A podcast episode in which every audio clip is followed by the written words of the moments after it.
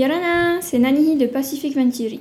Bienvenue dans ce nouvel épisode de Pacific Hoe, le podcast d'analyse de l'actualité globale et locale qui t'aide à naviguer efficacement dans ce monde changé. Cette semaine, nous nous sommes intéressés à une initiative récemment rendue publique qui a été initiée et portée par le Club de Rome, un groupe de réflexion réunissant des scientifiques, des économistes, des fonctionnaires nationaux et internationaux, ainsi que des industriels de 52 pays et qui se préoccupe des problèmes complexes auxquels doivent faire face toutes les sociétés tant industrialisées qu'en développement. Cette nouvelle initiative, intitulée Earth for All, a pour objectif d'encourager et d'accélérer, sur un horizon de 10 ans, les changements systémiques nécessaires pour créer un futur plus équitable sur une planète aux ressources limitées en faisant face aux défis du changement climatique.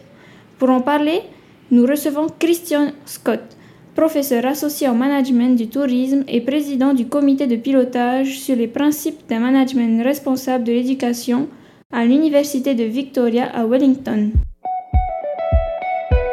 Christian Yarana, welcome to Tahiti for uh, this uh, trip of yours. Thank you, merci. Uh, first of all, can you introduce yourself uh, for our listeners, please? Sure. So, my name is Christian Schott. I'm an associate professor in sustainable tourism management at Te Herenga Waka Victoria University of Wellington in New Zealand. And it's a great pleasure to be here and for the people of French Polynesia to host me at the University of the French Pacific. And uh, maruru to everyone who um, allowed me to be here. Thank you. Um, so we're here to talk about the recent Earth for All uh, initiative that was launched by the Club of Rome recently, and and that published uh, some of, of their proposals. Uh, what's your overall view on this uh, initiative? That's a really interesting question because um, we come we come from different perspectives. Most members of the Club of Rome are economists or are related to economics so obviously, the lens through which they see the world is an economic lens predominantly. I am um, a geographer, and I look at it through the lens of tourism, and we're all dealing, of course, with the same with the same issues.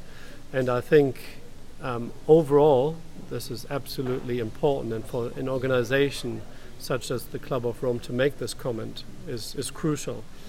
Um, they made a similar comment back in 1972, and although there was a lot of attention, it wasn't taken up as much as everybody was hoping. So it's really important. It's great to have this, and I'm very pleased that they formulated their ideas clearly.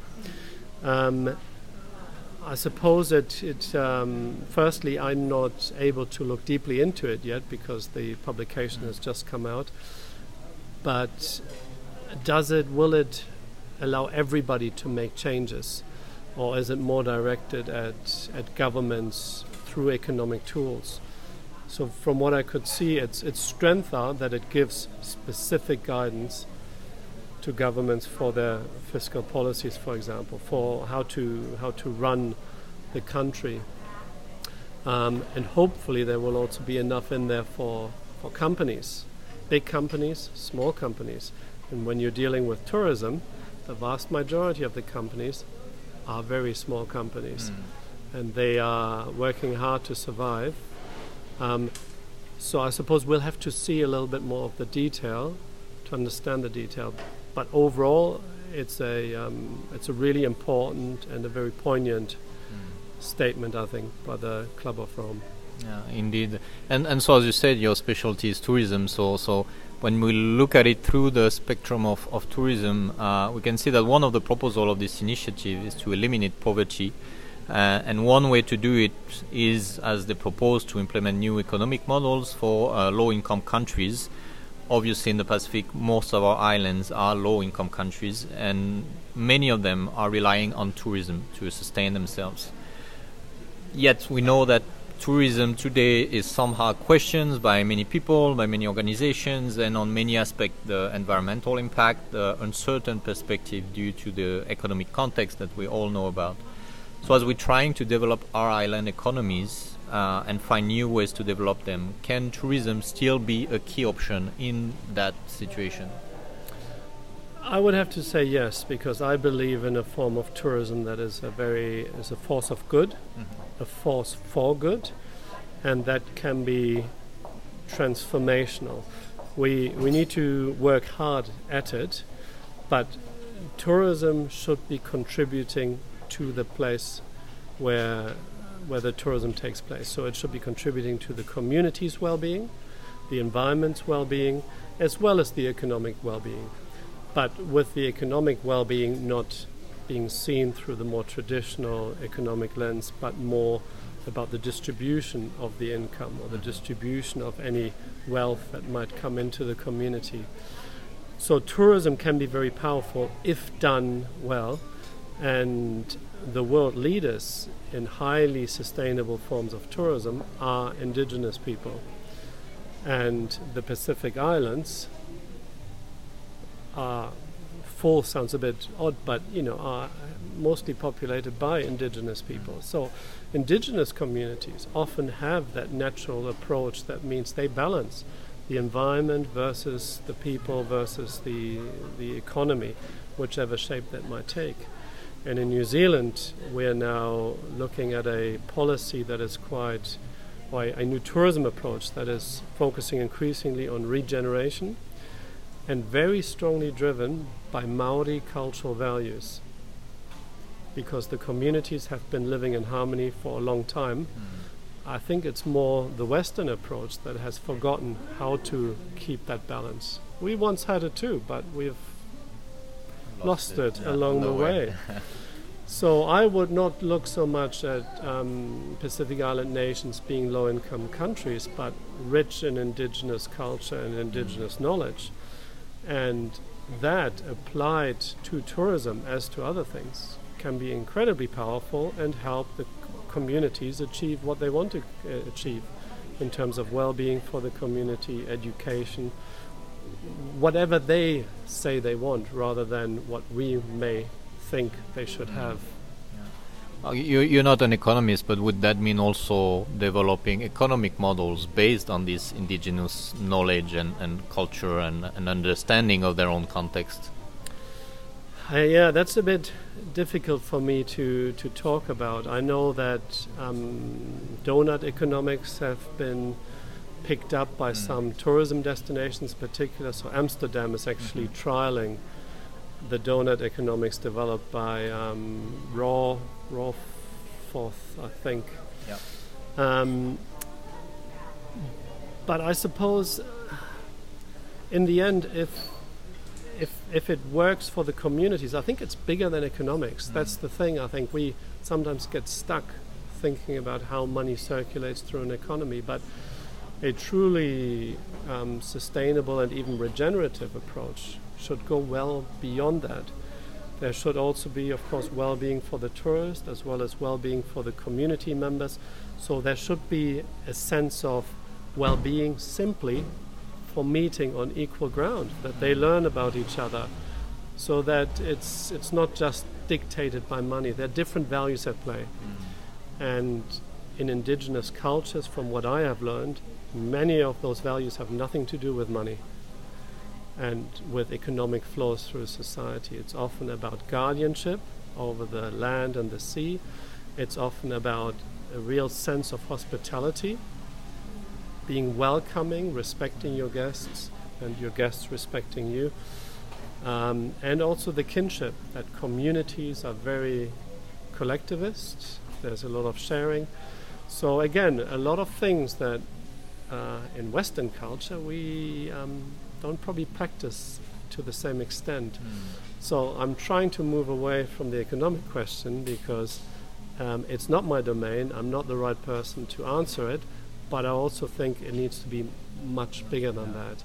And that's what I wonder we need to think about. So this, if I understand it correctly, this, this new document is is very powerful but driven by economists and there's a whole world out there that is bigger than economy, uh, economics. So I think we need the psychologists, we need the sociologists, we need the, the developers, we need everybody who's involved in society. And the cultural practitioner also. Exactly. Yeah. So we need change on so many levels. Um, but I appreciate that maybe the, the Club of Rome can really give tools towards achieving what is articulated in the Sustainable Development Goals, because they are goals, but they don't necessarily have the tools behind them. Mm. But again, I would think we need to tread very carefully that uh, the the communities of the Pacific Islands tell us what they want, and that we don't tell them what we think they should do. Indeed. Uh, um, so, on a more practical uh, aspect of things, uh, the initiative also talks a lot about finding ways to decarbonize uh, our economies, but the atmosphere uh, more uh, concretely, and to reduce our energy consumption. Uh, but to bring tourists in Tahiti or in the Pacific in general, that requires long haul flights or big cruise ships, both being quite problematic in terms of carbon emissions and all that. So, can what can be done to solve this kind of conundrum, and can we hope to have uh, net zero tourism in 2050 or even earlier or at some point anytime? Yeah, so you know, if I consider New Zealand as part of the Pacific, we are battling with exactly the same issue. We have this dependency on markets that predominantly have to come from elsewhere. So we're sharing this challenge, but I think there are some some approaches. I suppose there are three different angles to this. One is promoting domestic tourism as much as possible. That is, in a Aotearoa New Zealand context, very powerful. I realize that in French Polynesia, this is there is a much more sparse population around. Um, the next step is I think we need to be realistic that the long haul markets are just not our future. Mm. So the new, the UK market to New Zealand has been dropping for 10 years. Concerns about the carbon footprint of the flights, as well as the costs of flights. So the carbon taxes that the British government's introduced, as well as the European government. And realistically, our markets need to be closer. Our friends that come to see us need to be half the distance, if, if not even less than that. So, you know, that should probably also be reflected in the, the languages that we promote if we want students to learn about the tourism industry. Um, I think there are still some opportunities for that, but it also needs to be combined with longer stays. So, you know, the, the what we used to have is that people might jet from New Zealand over to Sydney for a weekend to go shopping.